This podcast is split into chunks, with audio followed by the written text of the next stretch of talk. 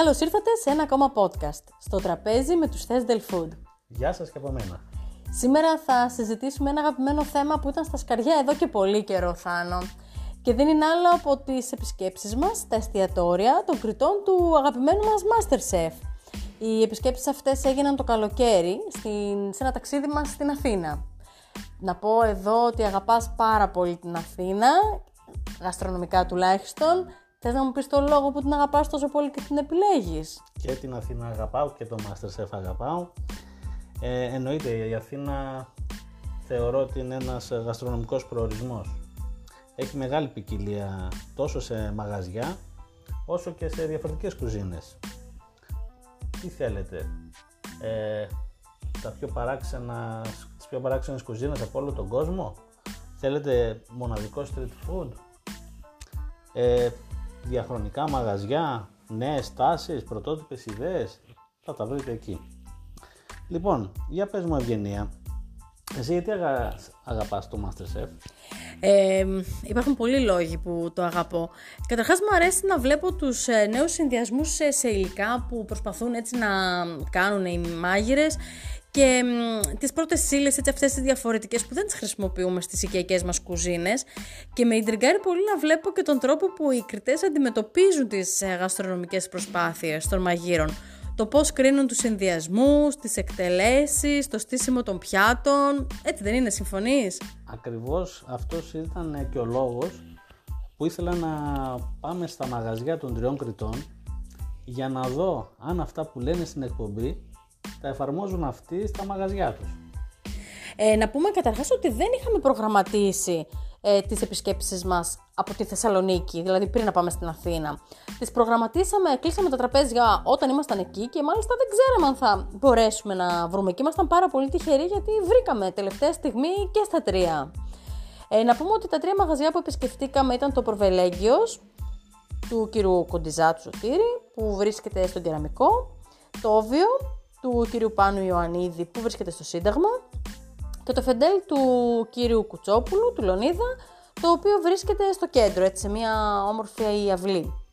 Ε, να ξεκινήσουμε σιγά σιγά να λέμε για τα μαγαζιά. Να πάμε από, από ποιο θες να ξεκινήσουμε; Να τα πάρουμε με τη σειρά. Ε, πρώτα ψάξαμε να βρούμε τραπέζι στο Προβελέγγιο. Ε, αυτό που με έκανε εντύπωση είναι ότι έχεις περιθώριο δύο ώρες ε, να φας και να πιείς. Και έτσι όταν εμείς πήραμε να κλείσουμε τραπέζι μας είπαν ότι υπάρχει ένα τραπέζι αλλά μόνο για μία μισή ώρα. Εμείς επειδή θέλαμε όντως να το δοκιμάσουμε το κλείσαμε. Ε, με αυτά και με αυτά μέχρι να βρούμε το μαγαζί, να βρούμε παρκάρισμα τελικά μας είχε μείνει μία ώρα και ένα τέταρτο. Και προβληματιζόμουν ε, στην αρχή αν θα μας φτάσει ο χρόνος για να απολαύσουμε. Τελικά όμως όλα ήταν γρήγορα και το σερβίρουμε και εξυπηρέτησε, οπότε εντάξει, προλάβαμε. Να πω ότι με το που φτάσαμε, φτάνεις σε, σε έναν πεζόδρομο. Ήταν καλοκαίρι, οπότε ήταν τα τραπέζια ε, έξω στον πεζόδρομο.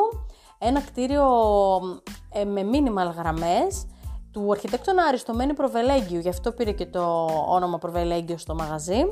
Εξωτερικά υπήρχε μια, ένα γκράφιτι, έτσι, μια urban τυχογραφία ε, το μαγαζί άνοιξε το Δεκέμβρη του 19, άρα εμείς πήγαμε μετά από ένα εξάμηνο. Εγώ μπήκα και μέσα στο μαγαζί, εντελώς industrial έτσι, κατασκευή με μπετόν, ε, πολύ minimal. Κάτω στο υπόγειο υπήρχαν ε, εργαστήρια, ήταν ένα υπόγειο lab, όπου εκεί φτιάχνουν τις ζύμες τους, φτιάχνουν τα λουκάνικά τους, το τυρί τους, ε, υπήρχαν δοχεία με βότανα, με μπαχαρικά. Ήταν έτσι ένα πολύ ωραίο μέρος στο κάτω μέρος, το υπόγειο, το, το εργαστήριο αυτό. Ε, αλλά όσο εγώ εξερευνούσα το υπόγειο μέρος, εσύ εξερευνούσες τον κατάλογο και ήλπιζα ότι μέχρι να ε, επιστρέψω από το εσωτερικό του μαγαζιού θα είχες αποφασίσει τι να παραγγείλουμε. Ο κατάλογος ε, είναι μιας χρήσης, δηλαδή τον παίρνει μαζί σου και φεύγεις ε, νομίζω επίσης και το μενού σχετικά συχνά αλλάζει. Εγώ αυτό που έχω να παρατηρήσω είναι ότι λίγο με μπέρδεψε το μενού. Πολλά διαφορετικά πράγματα μεταξύ τους. Ε, να φανταστείτε δηλαδή είχε απομίδια, είχε μετά τάκος, είχε λουκάνικο, είχε πίτσα, είχε μπέργκερ, πιλάφι. Ε, δυσκολεύτηκα να, να διαλέξω τι να παραγγείλω. Παρ' όλα αυτά, ό,τι διαλέξαμε ήταν ε, όμως πολύ καλό. Πραγματικά, όντως. Επίσης, είχε και τη δική του μπύρα, να μην ξεχάσουμε να αναφέρουμε το μαγαζί και την επιλέξαμε. Ε, μια μπύρα που λεγόταν Προβελέγγιο σε συνεργασία που την έχουν κάνει με μια ζυθοποιία. Και εμένα μου άρεσαν τα πιάτα. Νομίζω ότι ήταν απλά minimal. Δηλαδή, αυτό που είδα στο στυλ του μαγαζιού όταν μπήκα μέσα για να το εξερευνήσω, αυτό το minimal και έτσι ε, λίγο δωρικό ύφος, ας πούμε, αυτό το είδα και στα πιάτα. Εγώ, ας πούμε, δοκίμασα το κοτόπουλο, το οποίο ήταν έτσι παναρισμένο με μια ιδιαίτερη ε, κρούστα και ήταν ε, απλά με μια πίκλα, ε, με πίκλα αγγούρι συνοδευόταν και με μια σαν μαγιονέζα, έτσι μια σως που είχε. Πάρα πολύ απλό ήταν. Ναι, ήταν πάρα πολύ απλό. Αυτό δεν το περίμενα για να είμαι ειλικρινής. Ήθελα κάτι της παραπάνω στα πιάτα, έτσι. Να είναι λίγο πιο όμορφα, αυτά που περιμένουμε από το Masterchef. Ναι. Πάντα σχολιάζουν οι κριτές ότι θέλουν τα πιάτα να είναι προσεγμένα. Ε, ίσως ήταν κάτι που εμένα δεν μου άρεσε ιδιαίτερα. Ήταν προσεγμένα, απλά ήταν πάρα πολύ απλά. Δηλαδή ήταν και τα μπέργκερ ήταν απλά τα δύο μπέργκερ. Νομίζω δεν είχε κάποιο συνοδευτικό δίπλα. Όχι, δεν είχε τίποτα, ναι. Ήταν ας πούμε τα μπεργκεράκια που ήταν μικρά. Το, το βασικό ήταν ότι μέσα το μπέργκερ είχε μεδούλη. Αυτό έκανε τη διαφορά από ό,τι θυμάμαι. Και η πίτσα ήταν με προζύμι και ψημένη στο ξυλόφουρνο. Οπότε και αυτό έτσι φαινόταν ότι είχαν δώσει προσοχή στο θέμα αυτό. Ε, άρα λοιπόν προφανώς δίνανε θάνο έμφαση στις τεχνικές περισσότερο. Αυτό θα μπορούσαμε να πούμε ως κατάληξη για το μαγαζί Προβελέγγιος. Ε, και ίσως όχι λιγότερο στην εμφάνιση, αλλά με την έννοια ότι είχαν πιο απλή εμφάνιση. Και οι τιμές, αν θα θέλαμε να πούμε έτσι μερικές ενδεικτικά ας πούμε, το κοτόπουλο που είχα πάρει εγώ το τηγανιτό είχε πούμε 12 ευρώ, τα μπέργκερ που πήρες εσύ που είχαν πόσο; Νομίζω 15. Η, η πίτσα, ας πούμε, ξεκινούσε από 13 ευρώ. Νομίζω και γύρω ήταν οι τιμές ε, από όλες τις πίτσες. Έχουμε και τους καταλόγους μπροστά μας και τα βλέπουμε αυτή τη στιγμή που γυρνάμε το podcast έτσι για να ε, δίνουμε ακριβείς πληροφορίες. Απλά επειδή εμείς είμαστε από Θεσσαλονίκη και έχουμε τη φιλοσοφία του χαλαρά, ε, το να σου βάζουν χρονόμετρο ότι πρέπει στη μία μισή δύο ώρες να φύγεις από το μαγαζί, εμένα αυτό δεν μ' αρέσει. Ε, πιθανόν βέβαια πολλά μαγαζιά στην Αθήνα να το κάνουν αυτό. Ε, ακόμα στη Θεσσαλονίκη δεν το έχουμε. Αν και λένε ότι θα το κάνουν και στη Θεσσαλονίκη για να μπορούν να γεμίσουν πιο πολλά τραπέζια. Ειδικά τώρα ξέρεις μετά την πανδημία που. Ναι, αυτό το λένε τώρα λόγω COVID. Ναι, ναι. Θα δούμε αν θα γίνει. Πάμε τώρα στο επόμενο μαγαζί που ήταν το όβιο του κύριου Ιωαννίδη. Εδώ να πω ότι και εδώ δυσκολευτήκαμε να βρούμε τραπέζι. Ακριβώς και εδώ δύσκολα τα πράγματα γιατί δεν είναι πολύ μεγάλο μαγαζί. Οπότε τα τραπέζια είναι λίγα. Ε, ήταν μια πολύ ζεστή μέρα. Ήταν μια πολύ ζεστή μέρα, ήταν μεσημέρι πήγαμε εκεί. Ε, στο τηλέφωνο μας ε, είπε ο κύριος ότι έχουν μια κρυφή αυλή, ένα μπαλκονάκι ας πούμε, το οποίο είναι πολύ όμορφο, πολύ ιδιαίτερο, ότι ο κύριος Ιαννίδης εκεί κάνει τις συναντήσεις του.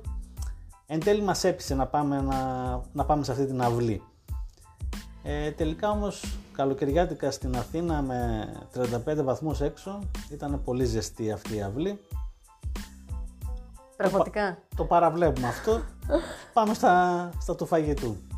Ε, στα του φαγητού. Το φαγητό ήταν ιταλικό. Δηλαδή με το που είδαμε τον κατάλογο, τον έχουμε και τώρα μπροστά μας έτσι για να θυμηθούμε πάλι τα πιάτα, ε, ήταν καθαρά ιταλικό. Είχε ας πούμε πίτσες, αλλά βέβαια είχε και κάποια πιάτα λίγο διαφορετικά. Ας πούμε, πήρες μια παντσέτα ε, από ό,τι θυμάμαι, η οποία ήταν σιγοψημένη με σάλτσα εσπρέσο και πουρέ γλυκοπατάτας και ένα ψητό ροδάκινο είχε δίπλα.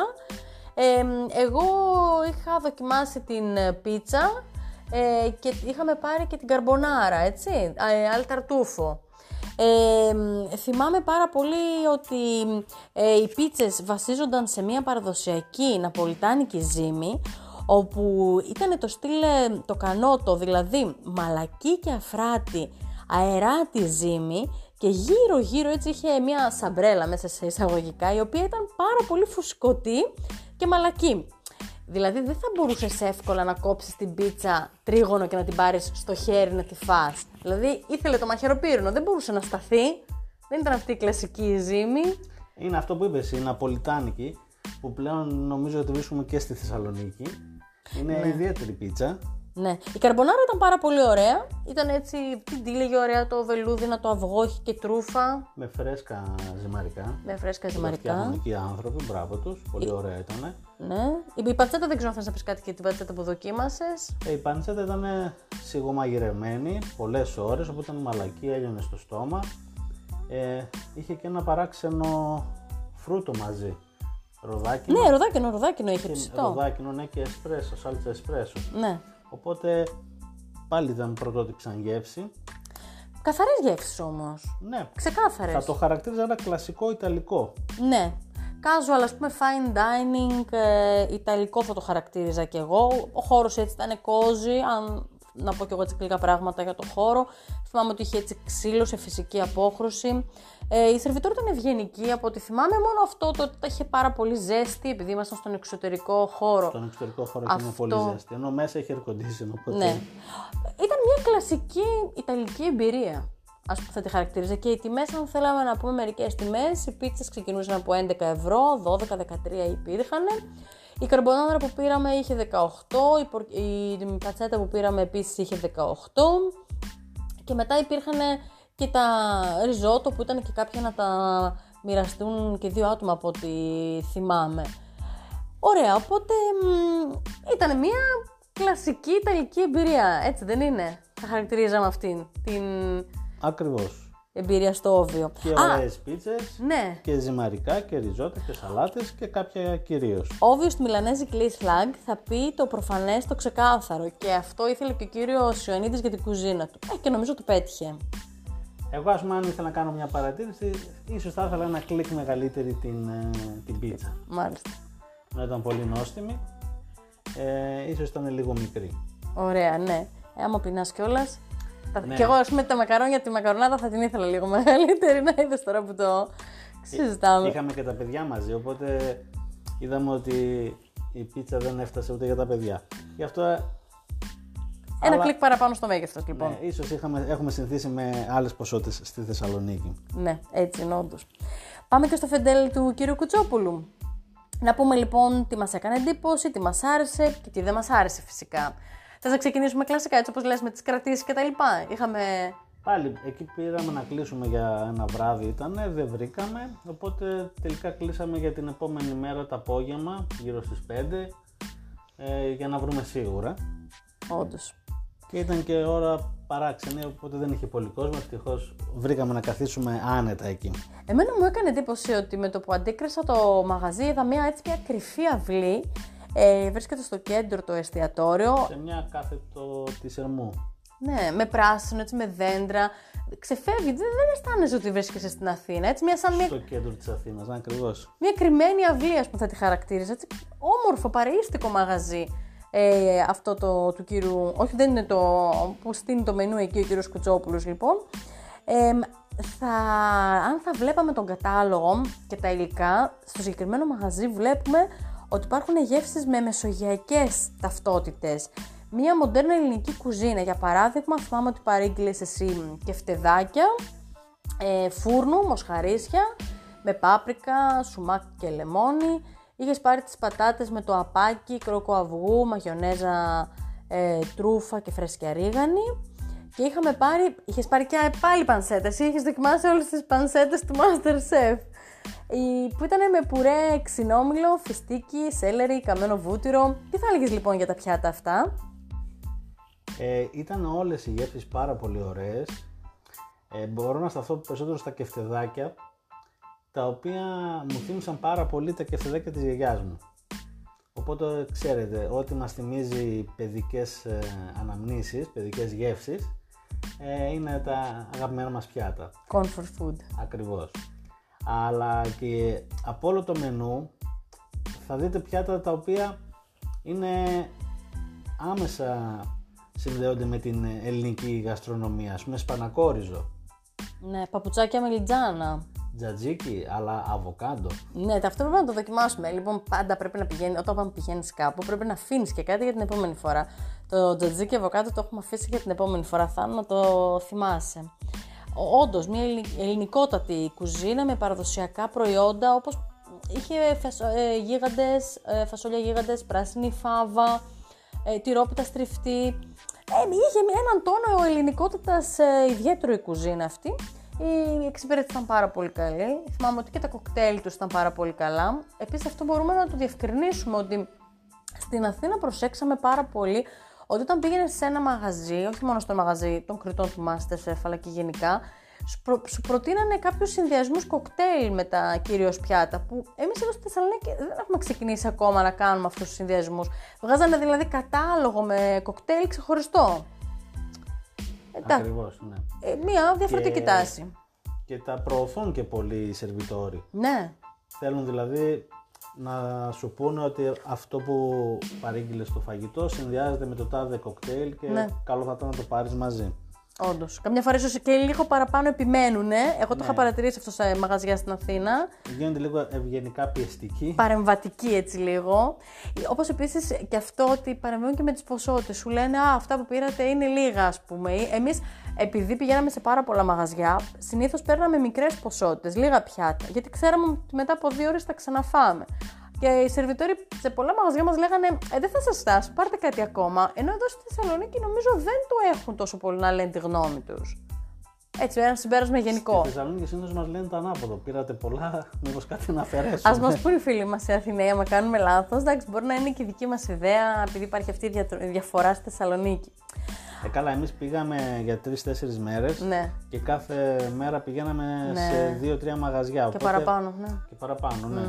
Οπότε δεν μπορούσαμε σε όλα να, να τρώμε μεγάλες ποσότητες. ναι. Και το κόστος ήταν μεγάλο σχετικά. Μεγάλο. Δηλαδή, αν ήθελες να παίρνεις κανονικά πολλά πιάτα στο καθένα. Αν θα θέλαμε για το, να πούμε για το κόστος για τον κύριο Κουτσόπουλου, ε, οι μερίδες ας πούμε είχαν τα κεφτεδάκια 12 ευρώ, οι πατάτες 9, η πανσέτα 16 ήταν και οι τιμές πάνω κάτω έτσι κυμαίνονταν στον υπόλοιπο κατάλογο.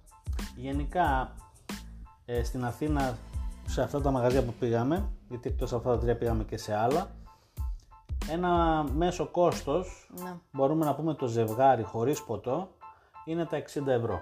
ναι, όντως. Από εκεί ξεκινάνε και βέβαια εννοείται ότι μπορεί να πας και πολύ παραπάνω Με αν δύο, το κυ... θελήσεις. με δύο κυρίως με σαλάτα και ένα ορεκτικό. Ακριβώς. Περίπου. Που σημαίνει ότι το κόστος στην Αθήνα είναι πιο, πιο μεγάλο από ό,τι στη Θεσσαλονίκη. Ναι. Στη Θεσσαλονίκη το ζευγάρι ξεκινάει 40 με 50 ευρώ ναι, έτσι είναι όντως. σε αντίστοιχα μαγαζιά. Αλλά σε επικεντρωθούμε πάλι στο Masterchef ε, από, που- από όπου ξεκινήσαμε. Αν θα θέλαμε να ξαναπάμε σε, σε αυτά τα μαγαζιά των κριτών του Masterchef και θα ήθελα να σου πω να επιλέξεις ένα πιάτο που θα ήθελες να δοκιμάσεις αυτή τη φορά ή να το ξαναπαραγγείλεις από αυτά που ήδη παρήγγειλες. Τι θα έλεγες, θα υπήρχε κάτι που θα ήθελες να ξαναδοκιμάσεις; Ε, αυτό που θέλω να πω είναι ότι πήραμε μα- ε, πιάτα, ίδια πιάτα σε διαφορετικά μαγαζιά έτσι για να σ- κάνουμε μια σύγκριση. Και έχω να πω ότι μου άρεσε πιο πολύ η πίτσα που έφαγα στον Προβελέγγιο από ότι στο Όβιο. Ενώ μου άρεσε πιο πολύ η παντσέτα που έφαγα στο Όβιο α, από ότι στο Φιντέλ. Α, ωραία σύγκριση αυτή που Και τα κεφτεδάκια του Φιντέλ ήταν άπεχτα. Οπότε βρήκα σε όλα τα μαγαζιά κάτι που να μου αρέσει πάρα πολύ. Πολύ ωραία. Εγώ θα ήθελα να δοκιμάσουμε κάποιο γλυκό την επόμενη φορά που θα πάμε στο Προβελέγγιος. Το burnt cheesecake ή τα churros που κάνανε. Που δεν είχαμε χρόνο να τα απολαύσουμε τώρα λόγω της βιασύνης του να αφήσουμε γρήγορα το τραπέζι μας. Ε, επίσης το τζατζίκι αβοκάντο που σου είπα που έχω αφήσει για την επόμενη φορά να δοκιμάσουμε. Και ένα ριζότο από τον κύριο Ιωαννίδη πρέπει να δοκιμάσουμε την επόμενη φορά. Οπότε θα πρέπει να ξαναπάμε σύντομα. Να πω επίσης ότι είχαμε δοκιμάσει γλυκό επιδόρπιο στο Φεντέλ. Ένα πάρα πολύ ωραίο. ήταν μους σοκολάτα, αλλά ήταν στημένο μέσα σε παγωτό. Ήταν τοποθετημένη η μους, αν θυμάσαι. Και ήταν πάρα πολύ ωραία έτσι στημένο και όμορφο το πιάτο αυτό. Αν σου έλεγα να διαλέξεις ένα από τα τρία μαγαζιά, ποιο θα έλεγες ότι ήταν το πιο αγαπημένο σου; Ναι, νομίζω το Φεντέλ ήταν το πιο. Ε, οι γεύσεις που ταιριάζαν περισσότερο έτσι, στην ιδιοσυγκρασία μου. Ε, οι πιο μερακλείδικες. Νομίζω και εγώ προς το Φιντέλ. Εντάξει, βραβείο λοιπόν, ψήφο εμπιστοσύνη στο Φεντέλ λοιπόν και στον κύριο Κουτσόπουλο. Συγγνώμη από τους ε, άλλους Συγγνώμη, δύο ε, κριτές. Είναι συμπαθέστατοι και οι άλλοι δύο. αν Είναι δυνατόν τώρα, εντάξει, το κάνουμε για να βγάλουμε ένα Πρωτού, συμπέρασμα. πρωτού πάω, θεωρούσα ότι ε, του κυρίου Κοντιζά το μαγαζί θα μου άρεσε περισσότερο. Ε, του κυρίου ήταν κλασικό ιταλικό, ε, αλλά τελικά κατέληξα στον κύριο Κουτσόπουλο. Ωραία λοιπόν. Ε, άξιζε πιστεύεις η εμπειρία, ο κόπος για να βρούμε τραπέζι, το κόστος; Σίγουρα άξιζε, γιατί πλέον βλέπω το Masterchef ε, με άλλο μάτι. Νομίζω τώρα καταλαβαίνω καλύτερα τις παρατηρήσεις που κάνουν οι κριτές και τον τρόπο που σκέφτονται, αφού έχω δοκιμάσει πιάτα τους και βλέπω τις δημιουργίες τους. Ναι. Ε, όσον αφορά το κόστος, σίγουρα είναι πιο ακριβά από την Θεσσαλονίκη, αλλά νομίζω ότι είναι στο μέσο όρο της Αθήνας. Όντως έτσι είναι. Και εγώ πιστεύω ότι άξιζε 100% η εμπειρία και για τον κόπο, γιατί εμπλουτίσαμε τις γαστρονομικές μας εμπειρίες. Και όσον αφορά το κόστος, εννοείται ότι άξιζε, γιατί όλα τα διαφορετικά αξίζουν και κοστίζουν. Και κάπου εδώ να σας ευχαριστήσουμε που ήσασταν μαζί μας σε ακόμα ένα τραπέζι με τους Test Del Food. Ελπίζω να σας ανοίξαμε την όρεξη και από μένα είστε Πανιδίν. Τα λέμε.